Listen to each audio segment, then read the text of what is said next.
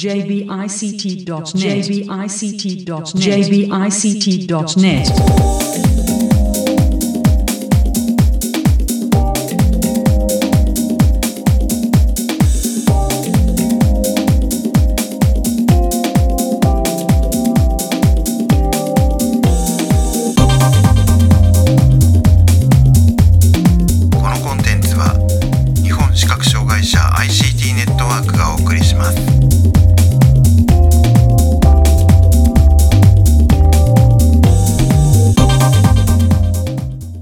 にちは。あ日本視覚障害者 ICT ネットワークがお送りするポッドキャストサイトワールド2018特集です、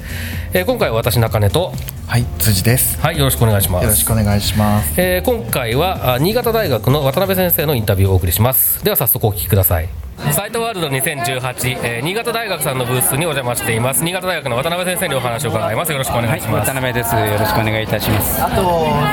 えー、と今年の展示をまず簡単に、えーご紹介いただけますか？はい、えっ、と昨年度に引き続き、えっ、と日本地図のえっ、と県別の、えー 3D プリンターで作ったものですね。こちらをえっ、と壁に、えー貼っております。それからまあ従来からあ紹介してきている、えー食地図の自動作成システム、あるいはそれ以外にも、えー東京都内が多いんですけれども、あのご要望に応じて、えー作ってきた食地図なんかを、えー、リタコ美容師に作ったものをこの場で作ったり、あるいは、えー駅周辺のものなんかはすでに作っているものを、えーと配布して配っております。えっと、この間新しいものは、えー、と一番新しいものは一つ東京都の、えー都内の、えー地下鉄それから山手線の路線図を触れるようにした非常に大きな B0 版のお地図と、えーそれから昨年度もこれは展示していたんですけれども 3D プリンターで作った建築物、えーこれを昨年度の、まあ、このサイトワールド以降に作ったあものを6種類ぐらい、えー用意してきております。で東京メトロの方の地図なんですけれども、まあ、あのもともと,、えー、とメトロの方の方で、えー、と販売されている、えー、と B0 版の非常に大きな地図があるんですけれども、そちらの路線のところに、えー触知できるようなシールを、えー、と貼りましてであと駅のところですね。駅にもおフェルトを切ったものが貼ってあります。でそうやって路線図を触らしやすくしているだけではなくってそこの上に、えー各建築物有名有名な建築物のミニチュアのものを載せておりますので、それと合わせて楽しんでいただくというものになっています。はい。なるほど機械としては、ええ。いやシステムというものの新しいのは、あそうですね、一つ、あの今日はその担当の学生が来ていないんですけど、はい。えー、と明日来る学生があ作っているもので、あそうですね、2つありますね、えー、と1つはあの駅の構内図を、えー簡単に作れるようにするためのウェブアプリケーションと、えーそれともう1つは、えー楽譜を、まあ、五線譜を触れるようにホワイトボード上に作っておいて、そこの上に触れる、えとあれですね。音符ですね、これを置いて、でそれをその置いた状態を上からカメラで撮影すると、置いた位置に応じて高さが決まるので、えー、 MIDI で音楽を奏でるというものです。なるほど。はい。えー、あ面白いですね。ちょうどなんか9階であの触る楽譜っていうのを明あ日ワークショップというかかあるようなんですけどたまたまかぶりましたけれども、あそれとはまた全然じゃあ全然別なんです。はい。はいそうなんです。そうなんですね。なるほど。あでもあなんかあのー、五線譜はやっぱりちょっとそのなんでしょうねその立立体的っていうわけじゃないですけどやっぱりその絵絵として捉えてる人も多分多いだろそううから、ですね、もともとあの五線の中のどの高さにあるかで音の高さが分かって、そして、まあ、その後、えー、と音符の記号の種類でね長さっていうのは決まっちゃうんですけどでもその置き方もある程度、はい。えー、と音の長さに応じて置いてありますねそういうあの二次元のイメージそういったものを楽しんでああこういうものなんだっていうのが分かってかつ自分で動かすことによって音との関位置との関係が分かると。そういったことを、まあ、楽しんでもらってその後はまた専門の、えーと展示の楽譜なりとかに進んでもらったらいいのかなっていう、まあ、まずは取っかかりのところを楽しめればいいかなと思ってあの今あ学生が一人取り組んでいます。えーなるほど。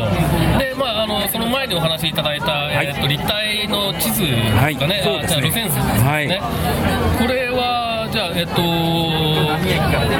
基本的にはじゃあその、えー路線の部分が、えー、とちょっと、えーごくごくわずかですけどでもね触ってよくわかるぐらいにあの出ています、はい、ちょうど今手前の左手のところっていうのは新宿あたりなんですけども、まあ、新宿って書いてあります、はい、そうですね。で今ちょうど角度が、はい、あのふわちょっとふわっとしてるところが駅になります、は90度ですので今右の方向が南になりますので。あそうですね。それは中央線をあの東へ進んでいるイメージですね。代々木はい。あ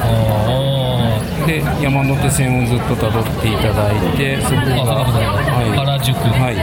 でそこに代々木競技場があります。その立体物がありますけれどあも。面白いな。へでしょうどうしましょうかね。ぐるっと品川回りますか？だいぶ長い道のりですけれども 今千代田線からそれは銀座線半蔵門線ですね。あ、はい。なるほどなるほど。なはい。で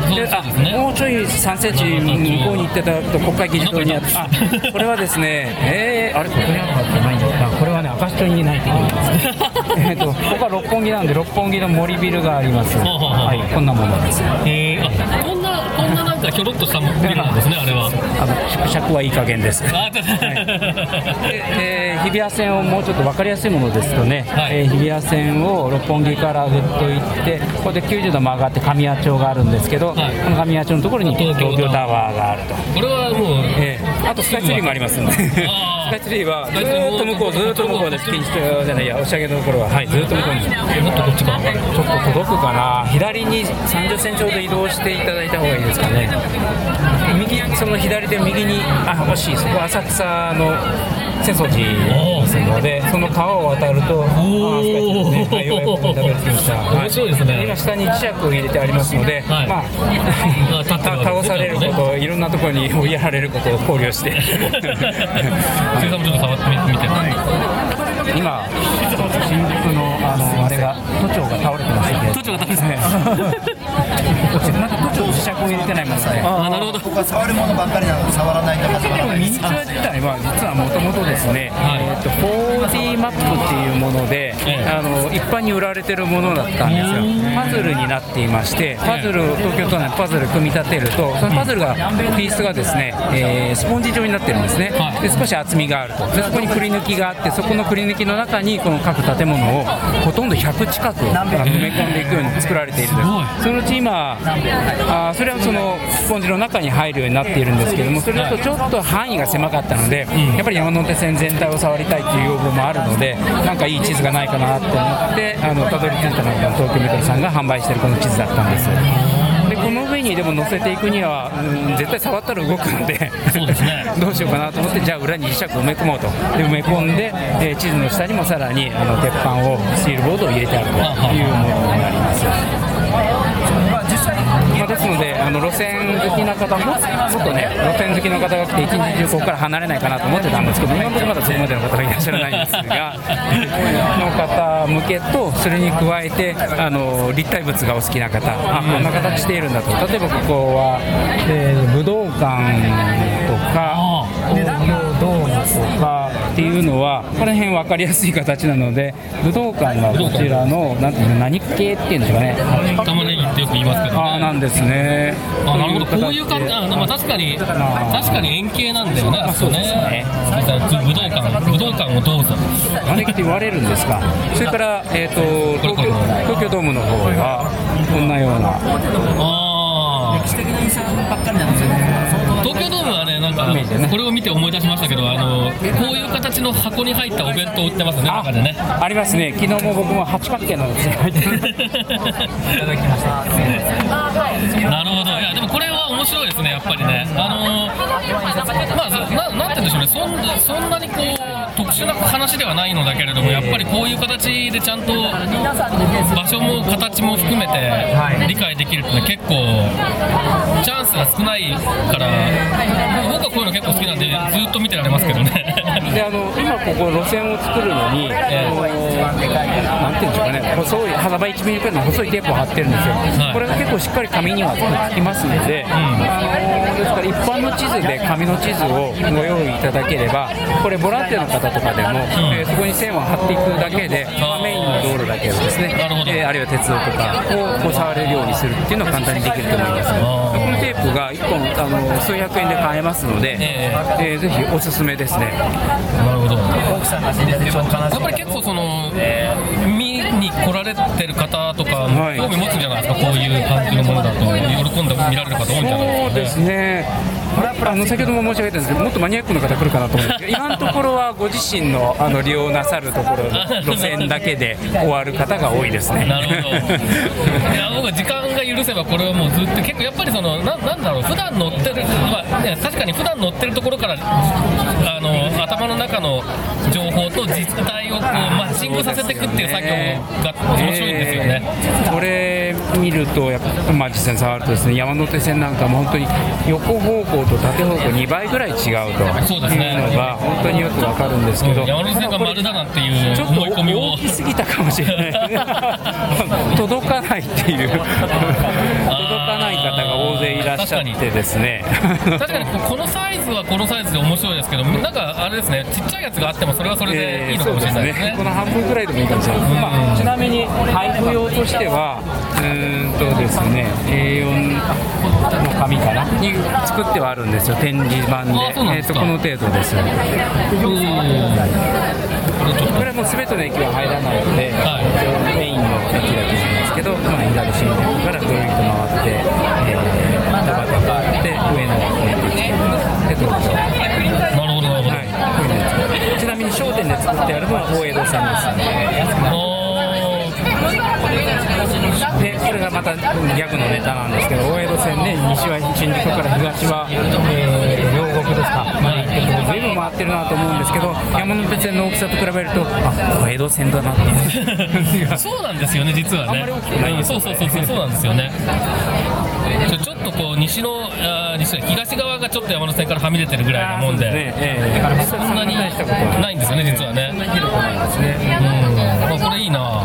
あこれお持ちください。あそうですか。ありがとうございます。ちなみにこれ多分ね丸板もついてるんですよ、えーと山手線は丸幻想板が こんなものが。丸幻想版。はい。これ丸で書いてあるんですね。これは駅名ある程度入れてると思います。中央線もねあのか秋葉原から新宿までまっすぐ横に伸びてるように書いてますけども実はそんなことはないんです飯田橋からぐぐぐぐっと下がってそんなことしちゃうとね、皇居をぶった切ることに多分なるんじゃないかっていう。怒られますそう、無理なんですよ、あれは多分。これ面白いですね、丸々山手線ね。全然違ってるあーでもこうこういうでもやっぱりそのやっぱりないですよねこういうのは。やっぱり触ってみないとね。うん、そうですよね、まあ、ですからそのあこれは最新技術を使っているわけではないんですけども日常すごく当たり前に、まあ、見える人だったら、ん。あの使っている情報なんですけれども実は案外あの、まあ、手間がかかるのでそうですね。あの食図化されてなかったりすると。で我々まあそれを食図化してあのネット上でデータは出しておくのでエーデルとあと、まあ、エーデルは簡単に無料ですけれどもあの展示プリンターをお持ちの方はねご自由にあのお使いくださいということにしたいと思っていますけど。まあこういったものを作るのも昔に比べるとやっぱり多少は難易度が下がったあの手間も昔に比べると楽になってるでしょうから、だと思います、昔だったら多分これあのルーレットなんか使ってビービーとかってやってたと思うんそう手書きですね本当にねうんまあでもこの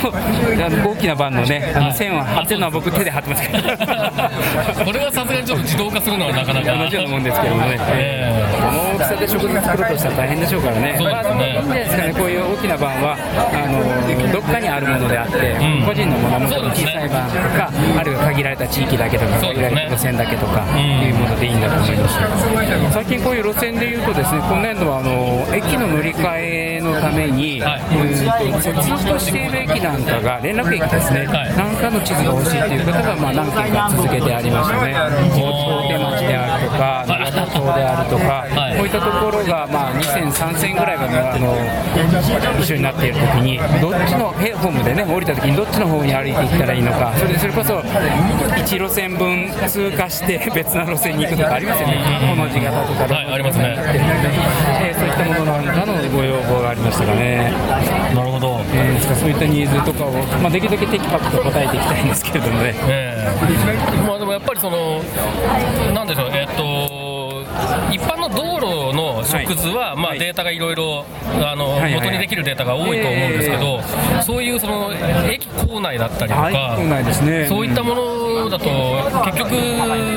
もともとは自自分たちで手で作んなきゃいけなくなるんでしょうか、そうですね。会社が出してくれるかどうかですよね。どどの程度共同でやれるかどうかだし、建物でもよくあることなんですけどもあの作ってる会社なんだからデータがあるでしょってよく僕らも言われるしそういう人たちも会社の方々も言われるんだけど設計段階と作ってる途中で変わるんですよね。あそうですね。なので最終のって実は若干違ってるからあんまりこの途中のねあのデータを出したくないっていうようなところが多いんですよ。なるほど。えーそういうのもあるので結局我々もあの最終版として、えーインターネットに載ってるような、あのこう駅構内図あれを元にその輪郭を取るみたいなことをやってるんですよね。なるほど。やっぱりまだ現状ではその完全電子化っていうかねとか自動化とかみたいなことはかなり状まあ況として難しいっていう、ね、まあでもやっぱりそのよくオープンデータとかあキーワードとしては出てきますけど、なかなかあの本当にオープンになるものっていうのは、あるいはあるいは使って本当に役に立つものですよね。あそうですね。うん。あるいは日本の場合はあの管轄するところによってデータが分かれているので、ですね。なかなか思い通り例えば単純に地図って言ったらある一箇所に問い合わせればいいかっていうと地図って言ってもあの信号はじゃあ警察庁に行かないといけない。あ、まあ警察庁というか警視庁が各県警に行かなくちゃいけないっていうか、であるいは郵便局だったポストだったら それをまた管轄してるところにっていう。みんなバラバラなんですよね、データは。ですから道路だけだったら確かにあの大元のデータっていうのはあるんだろうと思うんですけれども、ま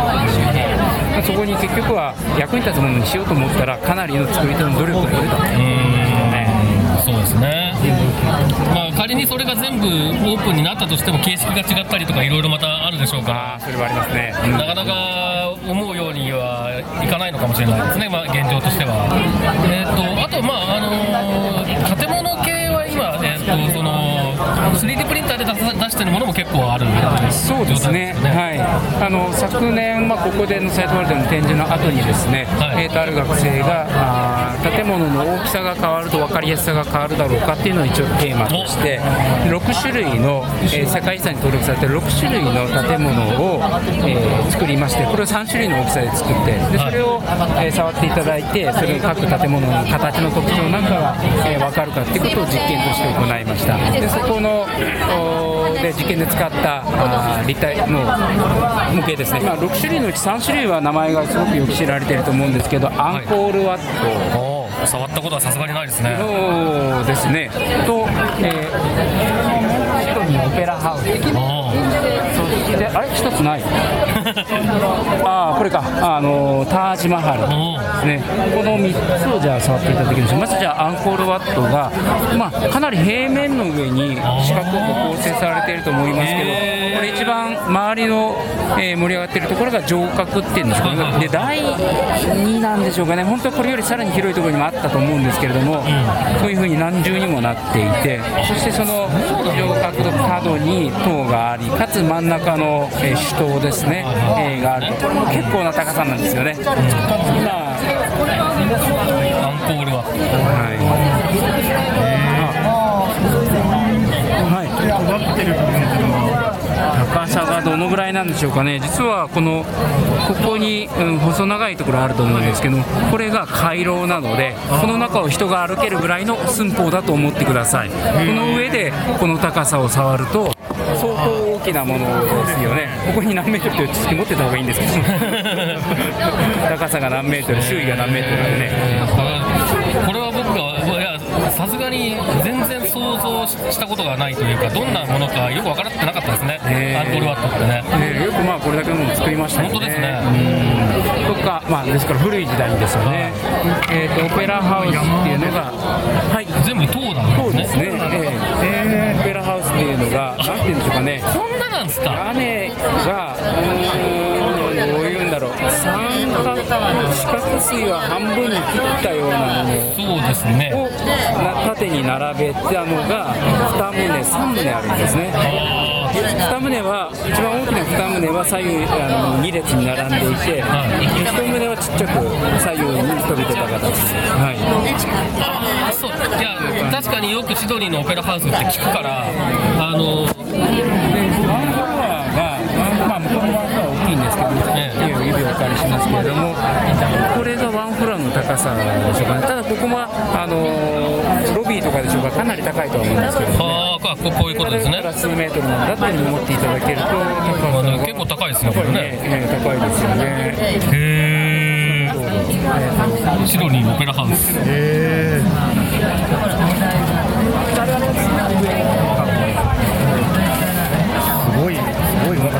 はい、であとじゃあタージマハルがこんな、えーとまま、真ん中がここなんですけどもで上から見ると四角い形はい。建物があって、まあ、首都があってその周囲にやはり4つあってでさらに敷地内の角にこの細長いもう3へ日間のうちに絶対壊れるであろうと思われる塔が。そうですね、これちょっと、あさってはないかもしれないですね、これね、ちょっと確かに、今今ですら僕、ちょっとあの光手が当たるとダメかもと思って、じゃああの預かりますね、はい、こういったものが建築士の方で視覚障害の方が建物を知りたいというのであのご要望があったものをお作りしてお送りしてたんですけどでそれが発端ですね。はであはい。感想としてはあのイメージ感と全然違ったいう。い、いや、僕も今、そう思いました。いや言われてる言葉で言われてる、ああなんとかのようだ、なんとかのようだって言ったのが、まあ、さっきあの、ね、武道館でした、あそういうことが玉ねぎってありましたけれども、えこういうことなの？っていうような意外な、やはり言葉では説明しきれないものってあるんでしょうね。というか、そんなものばっかりなのかもしれないんですけれども、まあ、でも言葉は言葉でそういう意味ではある意味、現実から離れていろんなイメージを持たせるという面白い役割もあるのかもしれませんけど、ね。うん実は知るっていうのが、まあ、見える人間だったら見ることかもしれませんしあの見えない人だったらうん実際に立体物を触るっていうことなんでしょうね。これが現実なんだろうなというふうに思いますその、えっと、大きさを変えて、はい。えー触ってみてっていう話えありましたけれども、はい。実際、そのなんか、えー得られた知見とかはあります。かあります。あの、まあ、単純にはですねだって予想通りなんですけど大きい方が分かりやすいっていうものだったんですけども、まあ、まずは2通りあるんですね。分かりやすいかどうかっていう意味においてはあの分かりやすさをどうやって測るかっていうことで、えー、とこの建物の特徴に関するクイズをいくつか用意しておいてそれの正答率を見ようっていうのとあともう一つは主観評価でどれが分かりやすかったですかっていうので点数をつけてもらうと。でまず点数つけてもらう方については話が単純なんですがこれはもう基本的には大きいものほどいいと。あ大きさっていうのはちなみにですね、えー、と一辺の各建物の一辺の一番長い辺を6センチ12センチ18センチの。あなるほど。今タージマハルは非常に大きかったと思うんですけどこれは大一番大きいサイズですね。一番大きいやつはい。あはい。オペラハウスもそうかな。みんなそうですかね、はい。それより小さいのがは今ちょっと場所の都合上あまり手にしてないんですけれども、で、えー大きいものほど良いただし、えー、と構造が単純なもの。例えば今触っていただかなかったんですけど、ピラミッドとかあるんですけど、こんなものです、あはい。たまあそうですね、ええ大体予想通りの形予想通りですね。ええ、ただ細かく見るといろいろ面白いんですよ。この段が何何十段あるとかっていうのをこう爪で数えたりとかですね。全部数えていって。これを四方四辺掛け合わせ足すと365になるとか。365になるってやつですそうそうそうそうなんですよ。でこういう単純なものだと実は多少あの小さくても分かりやすいっていう評価があったり、っていうところがまずあの主観評価から得られたところでしたね。でえー一方でうーんとクイズに対する答えっていうのは一つ面白かあ分かりやすいのは分かりやすい例は小さいと見逃すというか見つけられないので答えを間違える、あるいはあのへこんでいる部分 O, の部分ですね。っていうのは指が入らないので小さいと。それの数を数えろって言われても分からない。これはもうあの予想通りのことなんですけど、あんまり予想してなかったのがうーんと例えばですねまた触っていただくんですけれどもこういう丸い形であるとかここの三角錐っていうのかな円錐ですかね。こういった形が小さくした場合もう全然こう円錐のようにとか、こう塔に飛び出ている丸いだとかっていうふうに感じられないんですね。で、えー十分に大きくなってきて先ほどのあのタージマハルのようなの首頭のようにも、こんな風になるとあ細長い、えー円と円柱の上に、えー玉ねぎ型っていうんでしょうかね、えーというものが乗っているんだという形が非常によく分かっているです。から、えー、と大きさによって、えーとある程度十分大きいと例えば塔であるとか、まあ、モスクのようなその形であるとかっていうのが分かるんだけど小さいとこの突起は何だろうとか思えてくるんですね。ああーわかります。そうのそうですね。ように感じられない、ん。逆にですからそれが、あのー本当はこちらの言葉ではドームっていうのを数えてくださいって言ってたところがあの小さいサイズだとドームらしいのがあってただ正しく答えていただいてたんですけどその建物の中にあった小さな突起が一番大きなサイズになるとそれなりの大きさになってきてなんか飛び出ているのであこれが塔かなと思ってあの間違えるだとか。そういうことで大きさによって、えー印象が変わるというのが非常にあの実際に実験やってみて面白かったところでしょうかね。なるほど、まあ、だからやっぱりその大きくなると,、えーと全体像はつかめるけれども、そのえー、と特特徴特徴がなんか、ね、より強調されちゃうみたいなことなんですかね。個々のものの特徴だと大きい方がそうですね。分かりやすいですよね、でまたあとはサイズの問題もその小さ6センチというのはかなり小さいですのでそのぐらいになってくると細かな塔6センチの中に入っている細かな塔を探せだとかなかなか難しいですよね。コンデントを探せるのこれはやっぱり難しかったなということが、えー思いますね。なるほど、あまあこれもともとはその先ほどあったようなあの障害の方で建築物欲しいとおっしゃった時にじゃあ一体どの大きさで作ればいいのか。っていうのが疑問だったんですよ、まあ、それに答えたいと思ってやった実験だったんですけども。結論としてはそうですね。まあ大きければ大きいほどいいかといっても今触っていただいた18センチ級の作るのはなかなか。ーこれ結構時間かかりますよね、多分ね。あそうですね。あるいは分割しないとできなかったりとか、ね。うん。あるいは今初代のプリンターが壊れちゃったので 2代目のプリンターが作れるサイズが若干差があったんですよあ そういう限界もありますので、まあ、そういうところからの制約も来ちゃいますけどもね。なるほど。えーだから十数センチぐらいのところで、えー最大のものっていうのがいいところなんでしょうねっていうのが結論でしょうかなるほど。